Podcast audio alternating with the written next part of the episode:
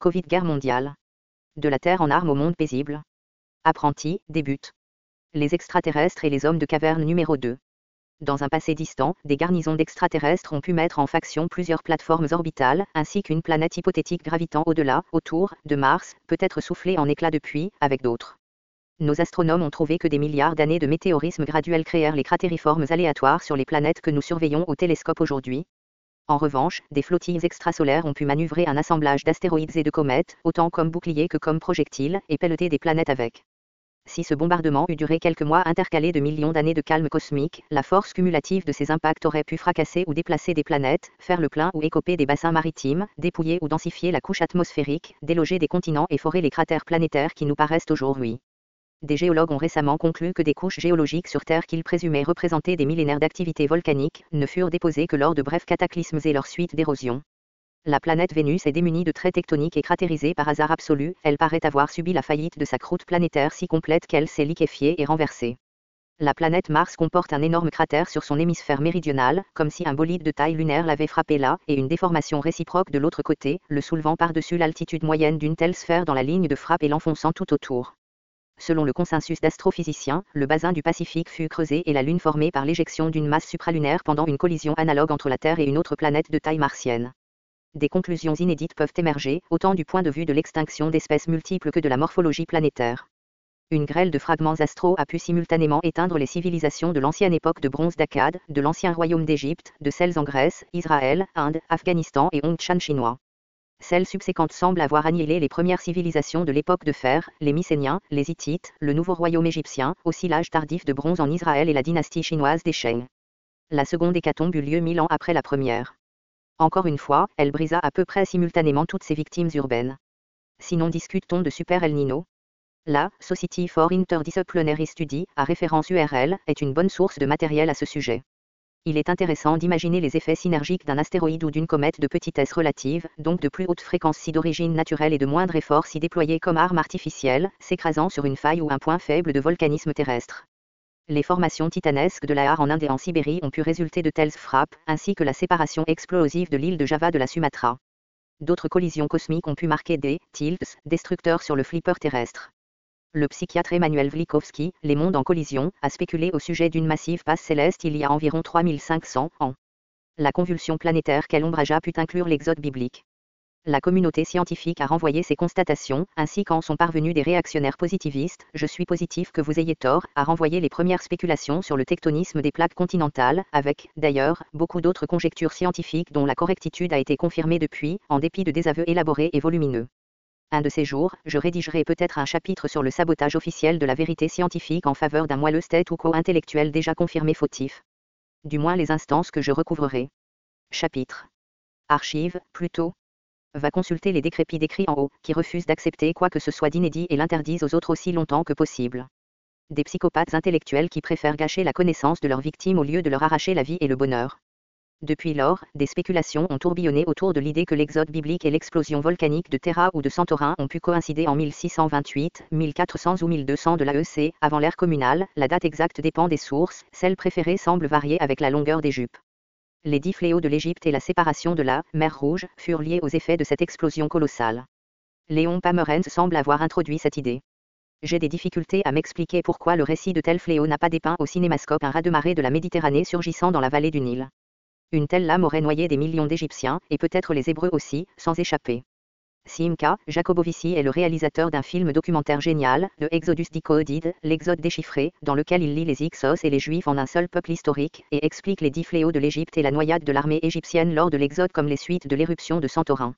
Voir référence URL. Les Crétois, en échange des Juifs. Cela remettrait en cause le conte angoissant d'Arthur C. Clarke, L'étoile, sa nouvelle de science-fiction sur la rentrée d'une mission exploratoire depuis l'étoile de Bethléem. L'équipe scientifique y découvrit que sa nova avait carbonisé une civilisation entière, orbitant autour, qui périt pour que l'on puisse discerner depuis la Terre le flamboiement de l'étoile de Bethléem lors de la naissance de Jésus. Mon beau-frère, Billy Graham, un excellent musicien et réalisateur de vidéos, non le feu prédicateur du même nom, décrit ce phénomène comme une comète qui parut deux fois, avant et après son orbite autour du Soleil, et indiqua hommage leur chemin vers la crèche de Bethléem. Il en commémorera une pièce en argent. Référence URL. Cette interprétation est concevable selon Matthieu 2 dans la Bible. En effet, l'étoile semble avoir guidé les mages deux fois, changeant de direction avant et après leur convocation par Hérode. Et puis il y eut la peste de Justinien en 542. Une massive mortalité gâta la dernière opportunité qu'eut l'Empire byzantin de se rénover. Une éruption volcanique, ou la frappe d'une météore sur un point faible style tonique, décousit l'île de Java de la Sumatra. Un constat local et laconique narre des pertes effarantes. Cette explosion titanesque semble avoir provoqué un hiver nucléaire qui pénétra jusqu'à la source d'une île tropique, provoquant l'une des premières pandémies non bibliques notées dans l'histoire occidentale. La peste d'Athènes me revient à la mémoire, ainsi que celle notée dans la Bible. D'autres épidémies locales et régionales ont dû foisonner jadis dans de nombreux patelins bondés de gens et emmaillotés en réseaux commerciaux, tant de plats de pétri et d'abbesses langusités éparpillés sur la surface planétaire. Aux alentours du lac Victoria, des puces sont devenues des vecteurs de peste car des gels anormaux ont mobilisé leurs bactéries entériques, inoffensives d'ordinaire dans la moiteur chaude des tropiques. Des cargaisons de luxe d'ivoire ont transmis ce fléau jusqu'à Constantinople. À partir de là, par voie de commerce et de transport militaire, elle s'est répandue dans le reste du monde romain. Cette peste favorisa des barbares épargnés car périphériques, par-dessus ces victimes urbaines, aussi les Arabes musulmans face aux Byzantins chrétiens et leurs adversaires perses zoroastriens qui s'entre-infectèrent lors de conflits antérieurs. David Keyes présente cette thèse fascinante dans Catastrophe, une enquête sur les origines du monde moderne, en anglais, Ballantine Publishing Group, 2000. Une autre énigme. Si le monde jurassique fut uniformément tropical, ces océans quelques degrés plus chaleureux que les nôtres, qu'est-ce qui aurait empêché aux ouragans monstrueux d'essoucher ces littoraux jusqu'à la roche de base? Ces tempêtes expliqueraient-elles les restes d'écosystèmes paléolithiques trouvés enterrés vifs sous des tonnes de sédiments, semblant projetés là par la tempête nous allons peut-être devoir faire face à des cyclones de grand chaos, maintenant que nous avons taquiné en éveil la bête du réchauffement planétaire. La fertilité humaine, comprenant ses complexités et subtilités incalculables, s'écrasera peut-être en réplique aux variables environnementales de grand chaos. J'aurais préféré que les apprentis aient choisi de réduire leur nombre paisiblement et en bon ordre avec leur consentement bien avisé. Mais mon espoir est constamment déçu que la stupidité institutionnelle lâchera sa prise d'étranglement sur la condition humaine. Par exemple, je constate la sottise collective rehausser sa tête pointue et proposer, de façon bien financée et donc de plus en plus criarde, des projets de soi-disant géo-ingénierie avec pour but de masquer la chaleur induite par nos délices industriels, mortels pour la civilisation, sans jamais la modérer, bien au contraire. Transformons avec allégresse l'atmosphère terrestre en celle vénusienne, puis voyons ce que ça donne.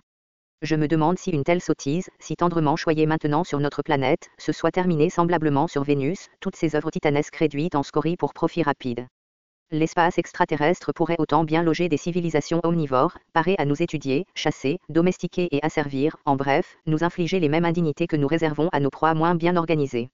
L'allégorie biblique du berger et de son troupeau me rend trouble, en fin de compte, l'un fait tondre et charcuter l'autre. Il se pourrait d'ailleurs que des omnivores extraterrestres ressemblent aux intermédiaires d'une fédération comme celle dans l'émission télévisée Star Trek, des bureaucrates interstellaires aux intentions mal éclairées par l'idéal antinomique de non-intervention indiscrète. Dans ce cas, notre contact immédiat serait avec d'itinérants bandits extraterrestres, alors que des êtres de meilleure déontologie se soustrairaient plus ou moins effectivement de notre vue. Sommes-nous peut-être sous quarantaine cosmique, l'amende appropriée de notre comportement de forcené? Une civilisation bien rompue à voltiger entre les étoiles adoptera vraisemblablement une pure mentalité paisible. Des entretiens avec l'humanité chamailleuse lui sembleraient comme de se verser de l'eau bouillante sur la peau, cette déplaisance soigneusement évitée, du moins jusqu'à ce que la source ne se satiédisse au degré tolérable. Soit, apprenez à nager tout seul pour le moment, sinon noyez-vous, on reverra ça quand vous aurez mûri un peu.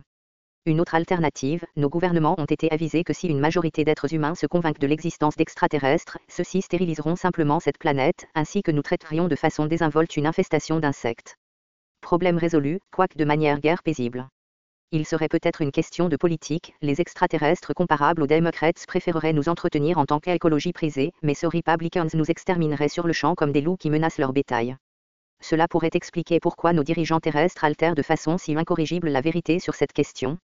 De toute façon, le moyen le pire de saluer des extraterrestres, bienveillants ou pas, ce serait diviser entre nous. L'histoire a constamment démontré qu'un tel désaccord interne est la voie la plus rapide au désastre quand des cultures étrangères rentrent en collision.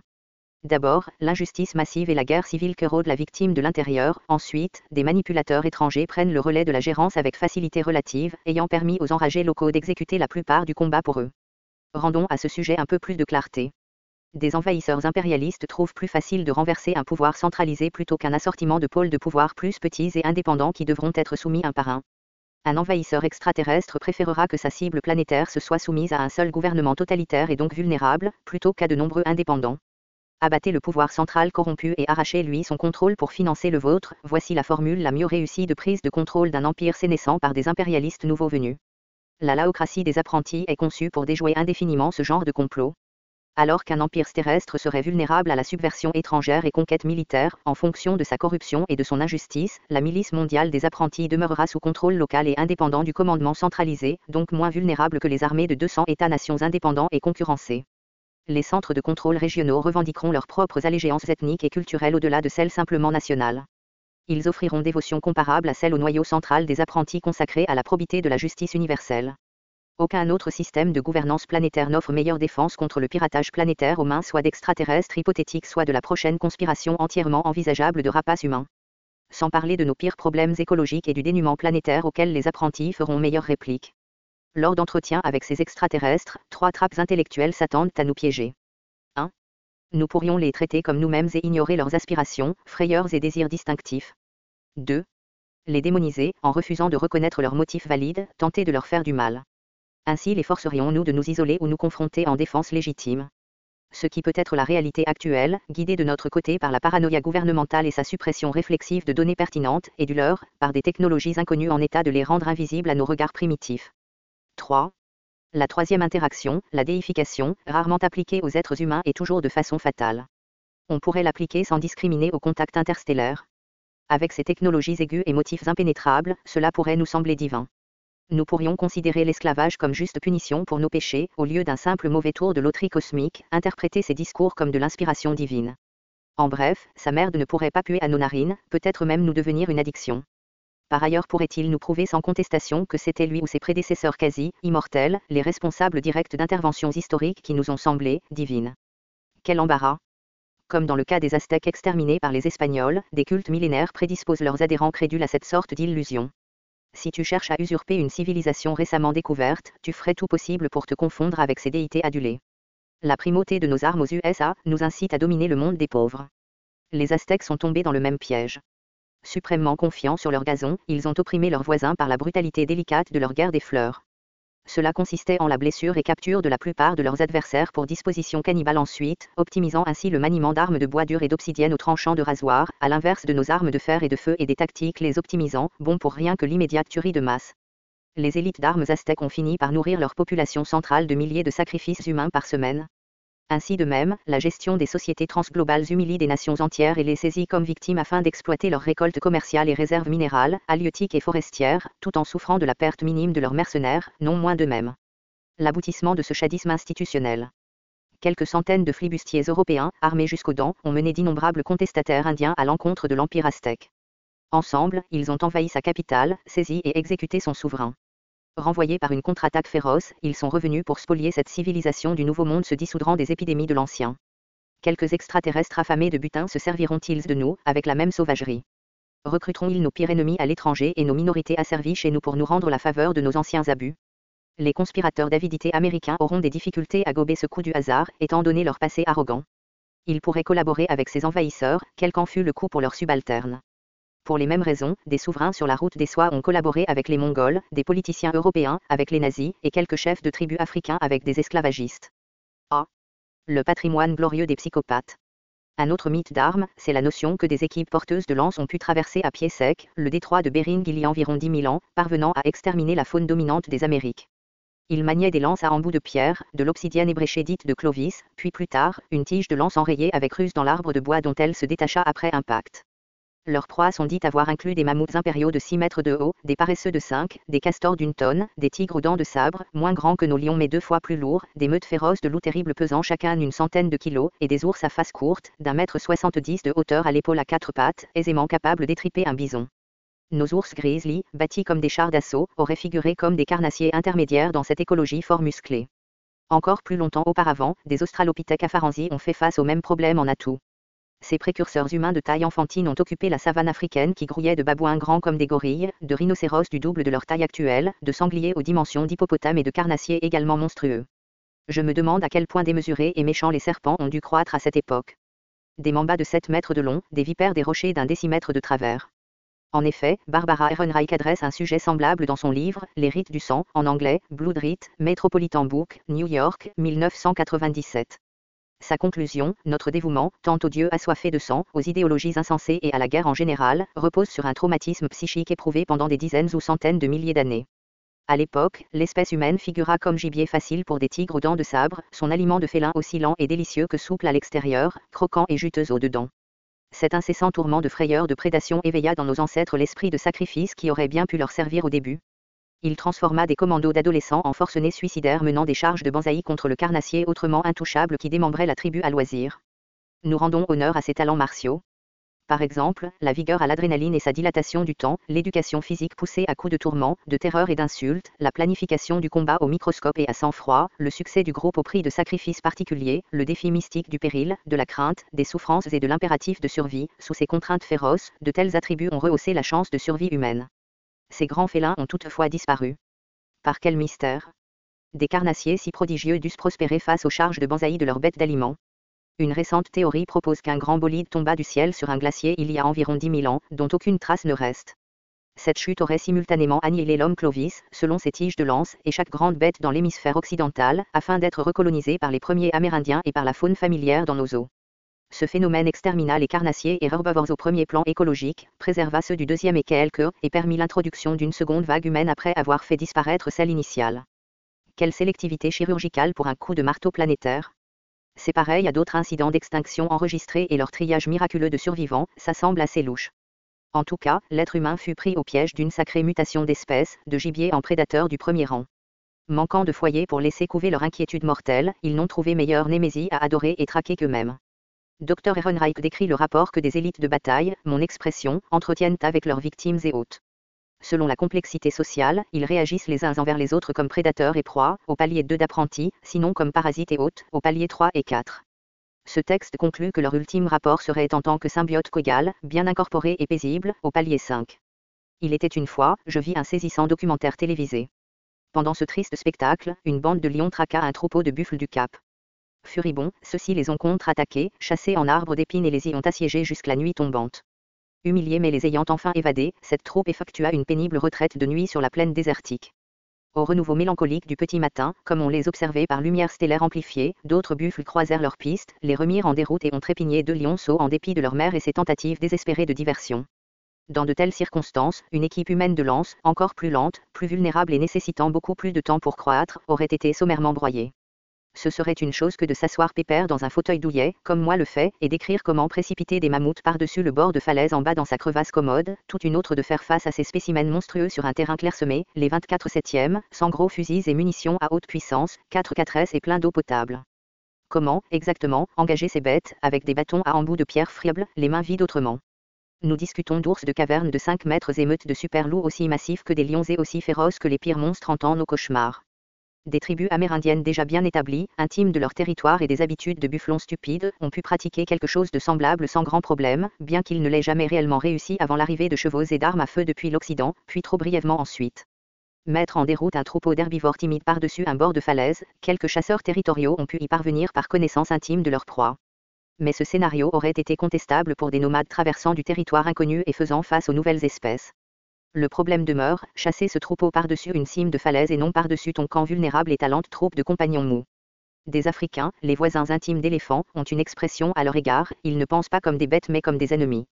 L'être humain ne fut pas le seul prédateur de meutes pratiquant de telles tactiques d'embuscade, il les a pris probablement de meutes de canidés sauvages qui chassent en relais. D'ailleurs, l'homme primitif s'est prouvé un traqueur plus tenace et rapide à grande distance que ses proies en fuite. Les animaux sont supérieurs aux hommes quant aux impulsions de vitesse mais plus lents au cours de longs trajets, pour bonne cause, des bêtes migratrices auraient instinctivement fui ces pièges géologiques, leurs couloirs ancestraux de pâturage auraient évité de tels précipices. Des intersections propices pour la chasse, fréquentées continuellement par des troupeaux stupides, n'auraient pas été assez nombreuses ni dignes de confiance pour servir comme auberge aux migrants transcontinentaux. Des nains africains ont poussé des lances d'en dessous du bas-ventre d'éléphants, selon Paul Lackman, exploitant l'épais revêtement de végétation tropicale et ses plantes neurotoxiques quoique les Mossai, dotés gailles en acier, ont enduré des pertes héroïques pour protéger leur bétail prisé de la prédation de chats de chasse modernes et plus menus. Mais des nouveaux venus, armés de simples bâtons emboutis de pierreries, parvenant à affronter une succession continue de monstres sur un terrain clairsemé, aplati et pour la plupart infructueuse. Pas du tout, sans perte prohibitives. Va invoquer n'importe quel style chnologie atlacatl, lanceur de lance, que tu favorises ton équipe souffrira trop de pertes à la longue, devançant vos capacités de les remplacer avec des enfants précieux, vulnérables et prenant beaucoup trop longtemps pour grandir. Des soldats de la Renaissance ont troqué des arbalètes et des arcs composés de réflexes de haute létalité pour des armes à feu fort coûteuses, hasardeuses et fragiles, lentes à recharger et ardues à tirer. Entre des mains habiles, l'arc militaire était plus exact, de plus longue portée et de taux de feu davantage élevé. Une grande unité d'archers aurait pu abattre celle équivalente d'arquebusier avant que celle-ci ne lui porte atteinte. J'ai appris, de la part du Cajun sur YouTube, que l'artillerie française massée fauchèrent les archers anglais et leurs chevaliers bardés vers la fin de la guerre de Cent Ans, que la cavalerie française, redevenue mobile, attaqua ses premiers de l'arrière, et des compagnies régulières d'infanterie à la hache blindée, prélevées des écorcheurs, massacrèrent ce qui resta de ces derniers des nouveaux soldats ont compté sur l'effarant coup de tonnerre et la fumée que rend le pistolet, ainsi que l'atrocité des atteintes au corps de ces grosses balles. Les arcs sont aussi silencieux que les atlacates lanceurs de harpons. Tous les experts fabricants d'arcs ont-ils disparu, remplacés par des maréchaux ferrants qui ont trouvé meilleur emploi comme fabricants d'armes à feu? Chaque arme exige des compétences dissemblables. Les archers ont-ils disparu dans quelques générations, soit par perte militaire de leur classe, remplacés par leurs fils qui favorisaient la nouvelle arme? Quelques historiens ont affirmé combien plus facile était l'exercice du fusil comparé à celui de l'arc. Maintenir propre et en bon ordre son fusil primitif, sa poudre à sec et sans servir sans nuire ni à soi ni à ses compagnons, jongler la mèche allumée et le flacon de poudre entr'ouvert, le tout debout à découvert sous le feu préférentiel de l'ennemi et son assaut à l'arme blanche, abattait d'abord les tireurs, ces compétences ont dû nécessiter tout autant d'expériences péniblement acquises. Des archéologues ont certes récupéré quelques lames de pierre dans des carcasses de mammouths déterrés mais ces lames minuscules n'auraient pas abattu des monstres en ruade avant qu'ils n'aient aplati leur bourreau chétif. Ces tessons ont pu être des couteaux d'apéritif, perdus lors d'une boucherie effrénée, pour taquiner la chair de carcasse décédée d'autres causes. Lesquelles? Alors voilà une question intéressante. Imagine-toi menant une bande néolithique d'une cinquantaine de chasseurs glaneurs. À vrai dire, elles seraient trop nombreuses pour s'approvisionner correctement. En une seule mauvaise saison, elles se seraient affamées et cannibalisées à l'extinction sinon envolées en éclats. Gardons-la aussi copieuse de toute façon, disons que plusieurs groupes indépendants s'unirent, pendant la chasse saisonnière de grandes bêtes. Quelle serait ta réaction si chaque casse-t-il valut davantage de pertes humaines? Fais bon compte de tes atouts humains et leur taux de croissance. La puanteur des dépouilles de chasse et du fumier humain aurait attiré une succession de grands prédateurs et meutes de charognards. Alors que le survol de bus les aurait attirés irrésistiblement, on aurait dû payer au tarif pour les éliminer ou simplement les tenir à distance. En protégeant son gibier, cette équipe de lanciers exténués aurait dû affronter chaque carnassier de suite à des kilomètres sous le vent, de jour et de nuit, pour aussi longtemps qu'elle put l'endurer. Ces rapaces du Nouveau Monde n'auraient eux aucune peur de l'homme. On eût péniblement dû la leur apprendre au comptant de précieuses vies humaines. Des carnassiers et des grands herbivores ont menacé les vieux laissés au camp ainsi que les petits fourrageurs. Ces gens ont exigé des gardes supplémentaires prises de l'équipe de chasse. Voyons, des gardes pour les laboureurs du foyer, les mémères et bébés, celles supplémentaires pour l'éparpillement des cueilleurs de bail et chasseurs de souris nous voici réduits à la moitié de nos effectifs pour la chasse de longue durée. Compte tenu des malades et des estropiés, l'on ne parvient tout au plus qu'à une demi-dizaine de collaborateurs les plus forts pour la chasse ardue. Inutile d'emmener du poids mort. Comment parvenir à emballer un troupeau de mammouths ou un chargeur solitaire avec une poignée de gens brandissant des bâtons pointus? Le feu offrirait refus temporaire autour d'un point fixe mais aucun lors de la chasse et des grands déplacements. Résous-moi ça, sinon va requérir chez des vrais chasseurs, comme j'ai fait. Jusqu'ici, ils ont haussé les épaules. Seulement un universitaire bien installé devant son bureau en contemplerait la possibilité. Un anthropologue pensif, le professeur Bruce Rackle, effectua l'épreuve suivante. Problème, charcuter une éléphante de cirque, morte de vieillesse.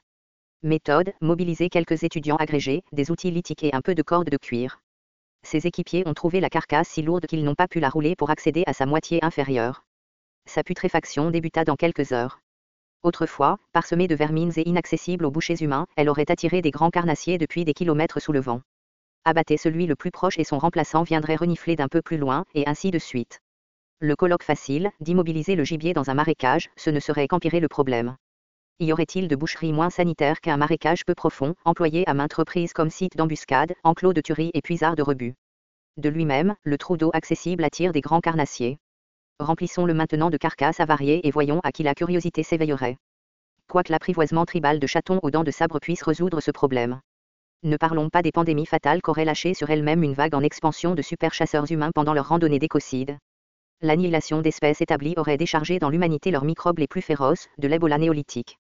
Des catastrophes du même genre auraient décimé des vagues en expansion de saisonniers en liaison avec des camps établis auparavant, la réponse de gradualistes aux objections précitées, mais non soutenues par l'évidence archéologique les fléaux se seraient transmis avec autant de facilité entre des migrants éparpillés qu'entre des citadins conglomérés. Des oiseaux, des insectes et des rongeurs les auraient répandus tout aussi rapidement. Commentaire Marc